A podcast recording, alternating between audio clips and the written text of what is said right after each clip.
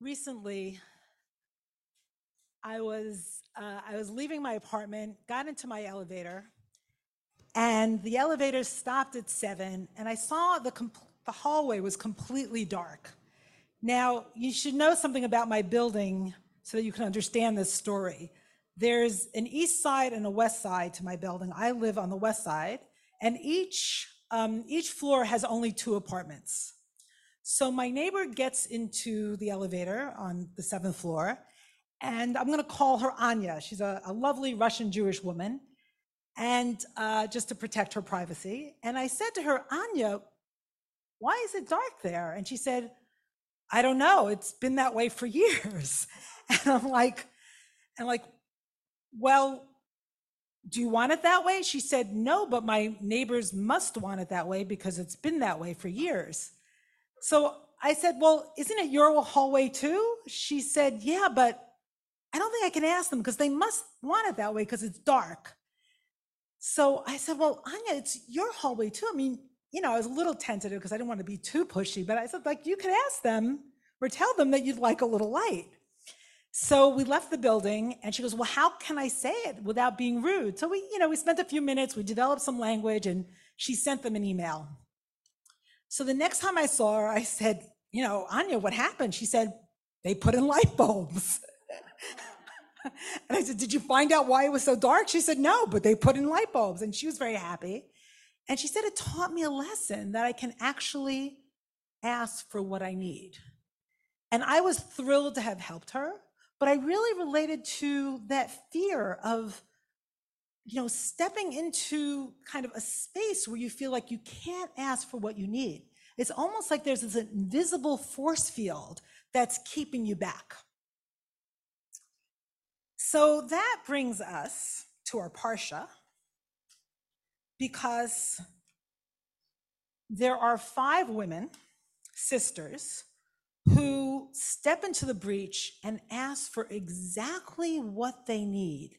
And the force field they're shifting is no less than the patriarchy. The daughters are called, well, the sisters I'll tell you their names in a moment, but they're often referred to as the daughters of Tzelofchad, right? Their father was Tzelofchad. I think it's a little more empowering to say they were sisters, so not to be defined by their father. And I want to tell you their names, and if you can repeat after me, because I think it's worth remembering their names, and their names are very strange. Hogla, Noah, Tirza, Milka, Machla. Excellent. And here's how the Torah introduces them. The daughters of Tzelofchad came close. Vatikravna binot tzelofchad. And now we have a whole line of their ancestry, but only men.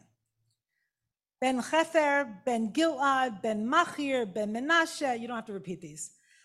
Lemishbachot Menashe, Ben Yosef. The Ele Shemot Benotav, the Shemot Benotav, Machla, Noah, the Chogla, Umilka, Vitirza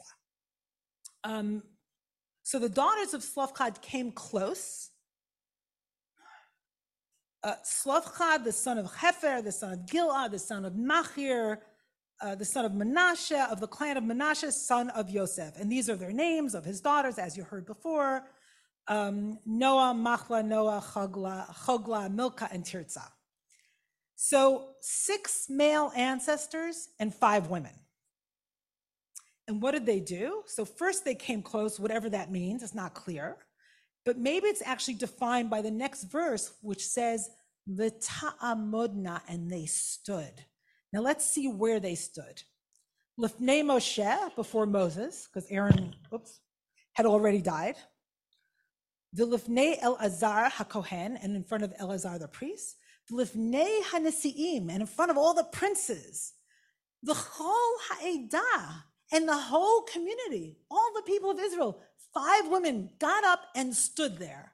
And uh, before Petach Ohel Moed, in front of the tent of meeting, where Moses um, typically met God and where cases were often adjudicated. So they came close and stood. They dared to come close to those in power and stand before the entire community exposed in all their vulnerability. Wow. And what's really interesting is when you hear these words in Hebrew, right, in the Torah, vatikravna, vatikravna, v'ta'amodna, the female plural for came close and standing. It's almost jarring because we hardly ever hear the female, the feminine plural, right, in Hebrew, um, in the Torah.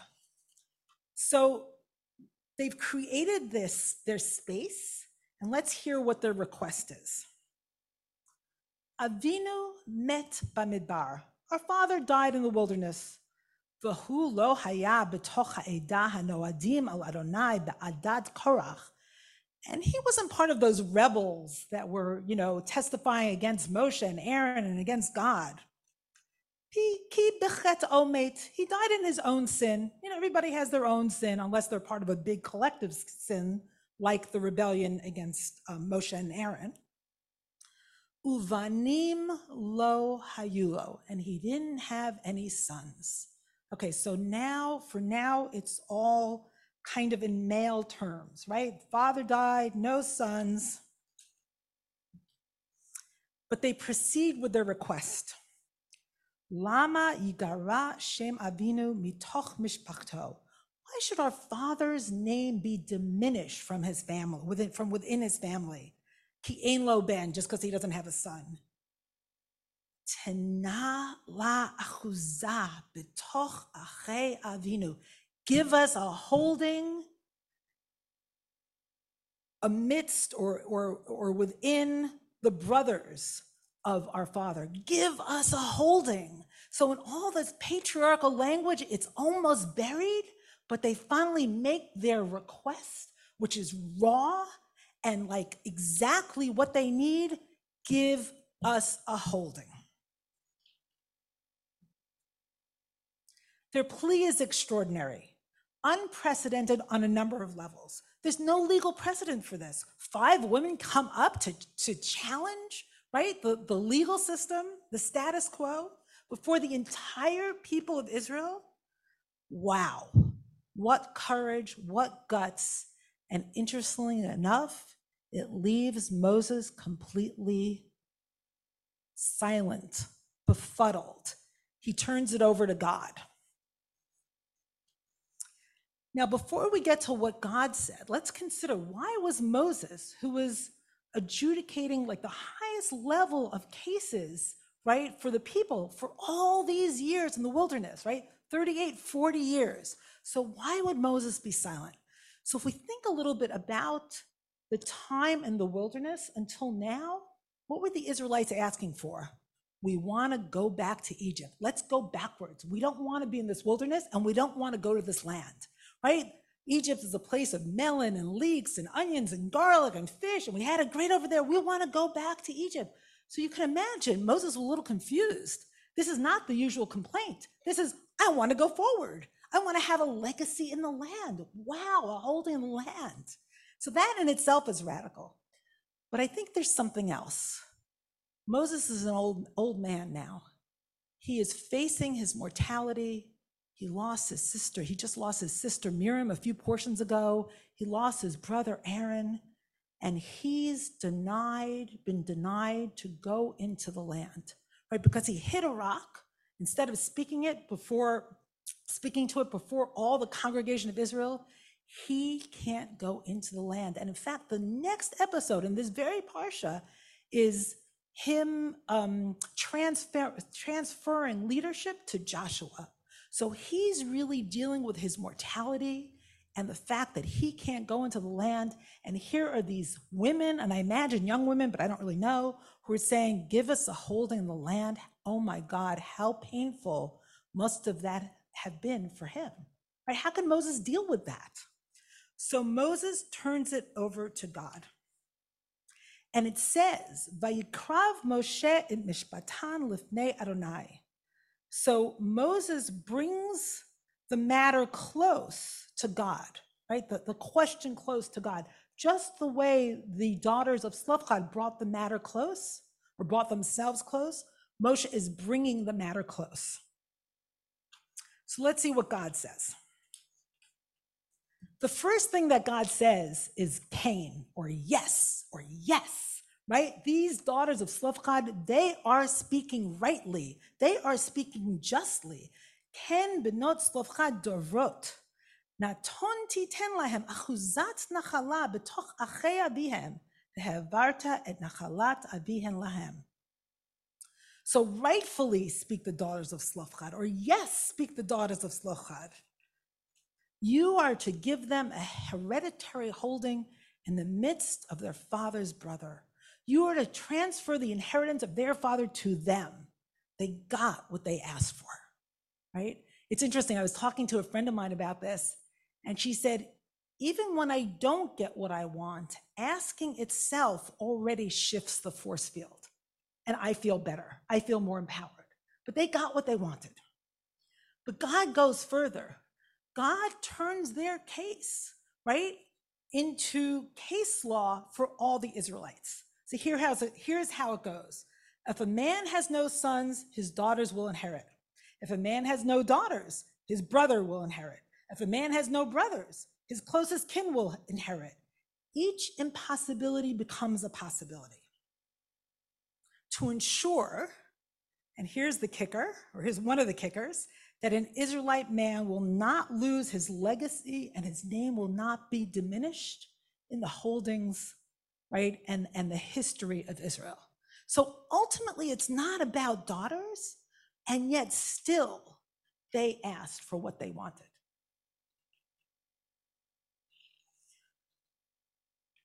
The passage concludes with these words This shall be the law of procedure for the Israelites in concordance with, in accordance with Adonai's command to Moses. So recently, I ran into my neighbor again, and I said, Well, how's it going, Anya? And she said, They keep putting in more light, like more light, right? So, so possibilities for her of light, of light are multiplying. And if you think about the daughters of Tzelofchad, their father's name means fear of shadow. Fear of shadow. Maybe the patriarchy is defined by this fear of darkness, and they were willing to step into the breach of legal invisibility, right, to become seen. They were the ones who weren't afraid. There are other people in our history, and I mean broadly our history, who by one gesture changed everything. Think about Rosa Parks in 1955, refusing to go to give up her seat to a white man and go to the back of the bus, right? That helped initiate the entire civil rights movement. Think about the words of Muriel Rukeyser, a 20th century poet who said, What would happen if one woman told the truth about her life? the world would split open. Think about our own moment of impossibility and what would it take to shift on the political front, on the climate front, on the pandemic front, what it would mean to come forward and shift these force fields. We are right now walking a narrow path from the 17th of Tammuz to the 9th of Av.